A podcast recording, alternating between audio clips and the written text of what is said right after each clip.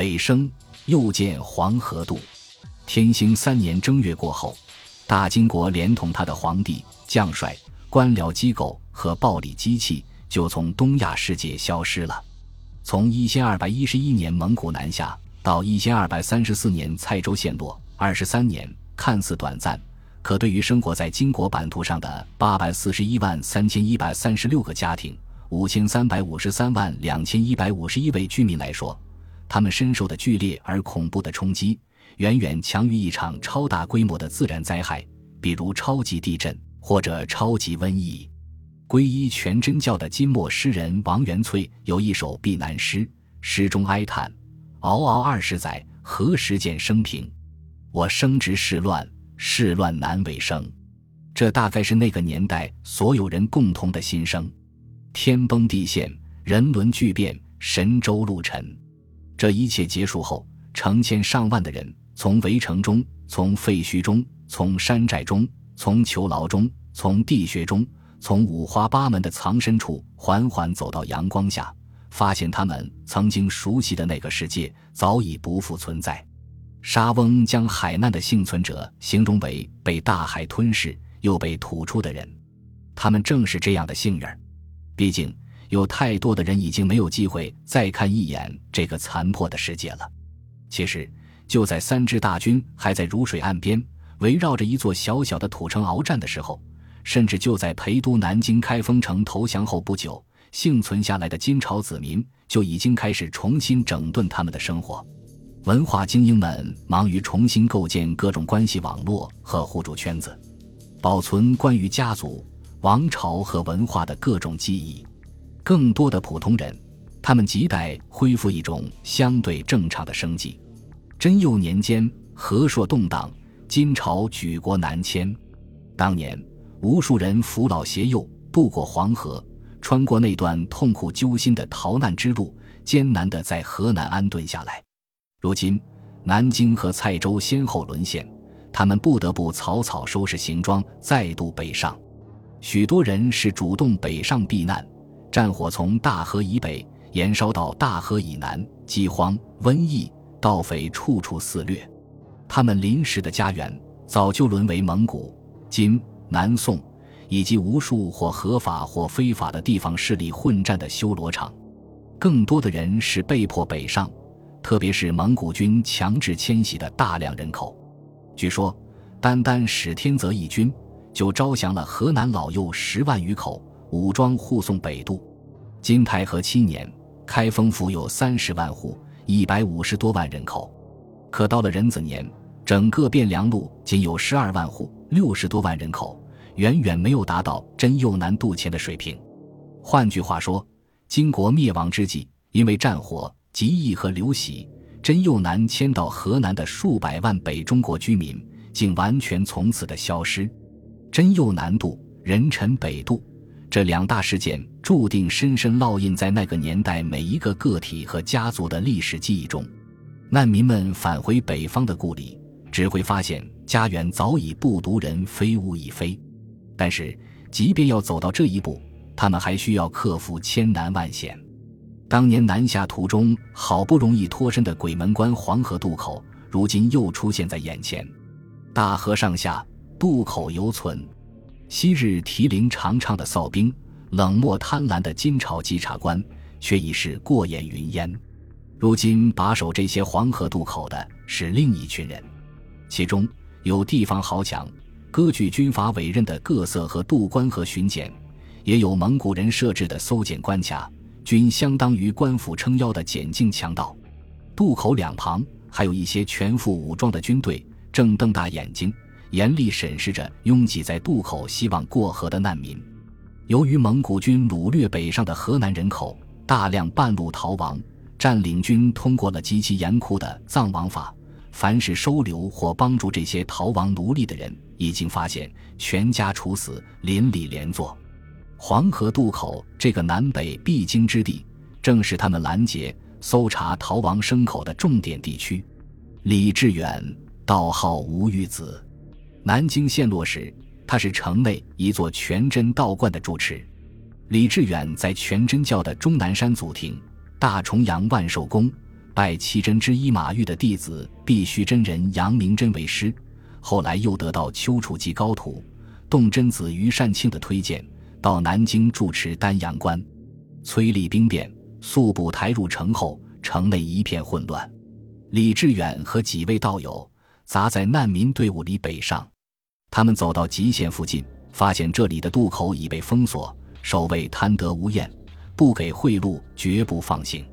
乌泱泱的难民积压在黄河岸边，哭喊声震天，连日来在风雪中冻死、饿死，想尽办法浮渡到河中央，却遭遇风浪溺死的人数以万计。李志远等人怂恿于善庆上前，同河渡守卫理论，以阴质开狱，求他们高抬贵手，放难民过河，大大积攒阴德，明报就算不在此生，也会泽及子孙。几位全真仙师把嘴皮子都磨破了，守卫才勉强同意放行。目睹此情此景，心怀悲悯的李道士没有继续北上，孤身一人留了下来。不久，他在渡口北面不远的座城附近觅得一片荒地，建了一所灵虚道观，专心劝化那些贪残狠戾的河渡守卫。此时，祖籍临漳的王正也驮着老父亲和少数细软。焦急地站在推搡喊叫的难民队伍中，等待渡河。真佑南渡时，王父带着王正把家搬到了陈州的项城。那时河南破隘，民不聊生，王家居然颇有福财，在当地买田置业，重新组建了一个小康之家。南京陷落，河南州县已无片瓦之地，足供安身。王正尽散家财，雇了两辆马车。载着父母和几位老弱乡亲，自己扶着妻子，徒步跟着车队一路北上。到了黄河渡口，河渡守卫不由分说，强行抢走了他家的马车。一行人只好彼此扶持，艰难跋涉二百多里，回到了老家临漳。王正的母亲经不起沿途颠簸，半路上就去世了。当时他们急于躲避兵灾。只好暂时将王母的遗体安置在一个荒无人烟的小村落里。王正牢牢记住了村落的名字和周边的地貌，指天发誓，正他日若不死，必当娶母还以归葬。多年后，王正真的实现了这个誓言。祖籍泽州的申继贤一族，也在真佑南渡时迁往河南。南京沦陷后，申继贤的父亲同自己的父母和哥哥在难民队伍中走失。申老爹踏遍了千里荆棘之地，百般搜寻，却依然找不到亲人的踪迹，日夜嚎哭。或许申老爹的至诚感动了上天。有一天，他结识了一个崔姓道士，二人聊起来，发现彼此是同乡，老家都在泽州。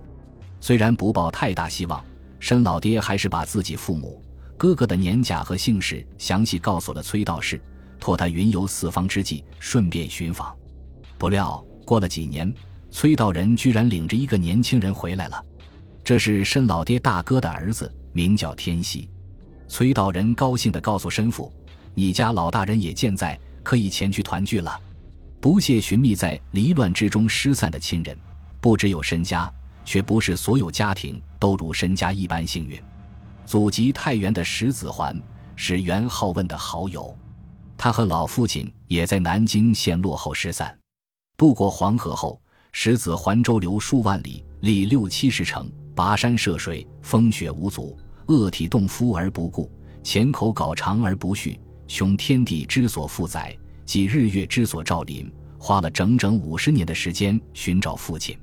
他对朋友说：“我已经快七十岁了，但是这个心愿未了，死不瞑目。”除了满世界寻找失散家人的人，大乱府定后。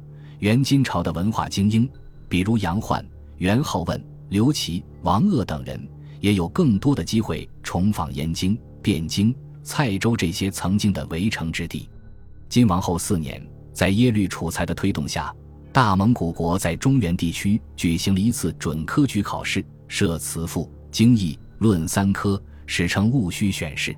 这次选试取中如是四千多人，然而待遇却没有簪花游城。曲江赐宴，仅免于沦为蒙古军人的奴隶罢了。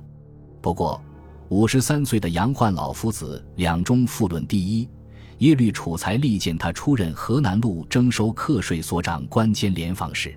第二年，杨焕巡查至汴京，当地官员在故宫长生殿设宴招待，他趁机考察了金宫殿遗址，写成一篇《变故宫记》。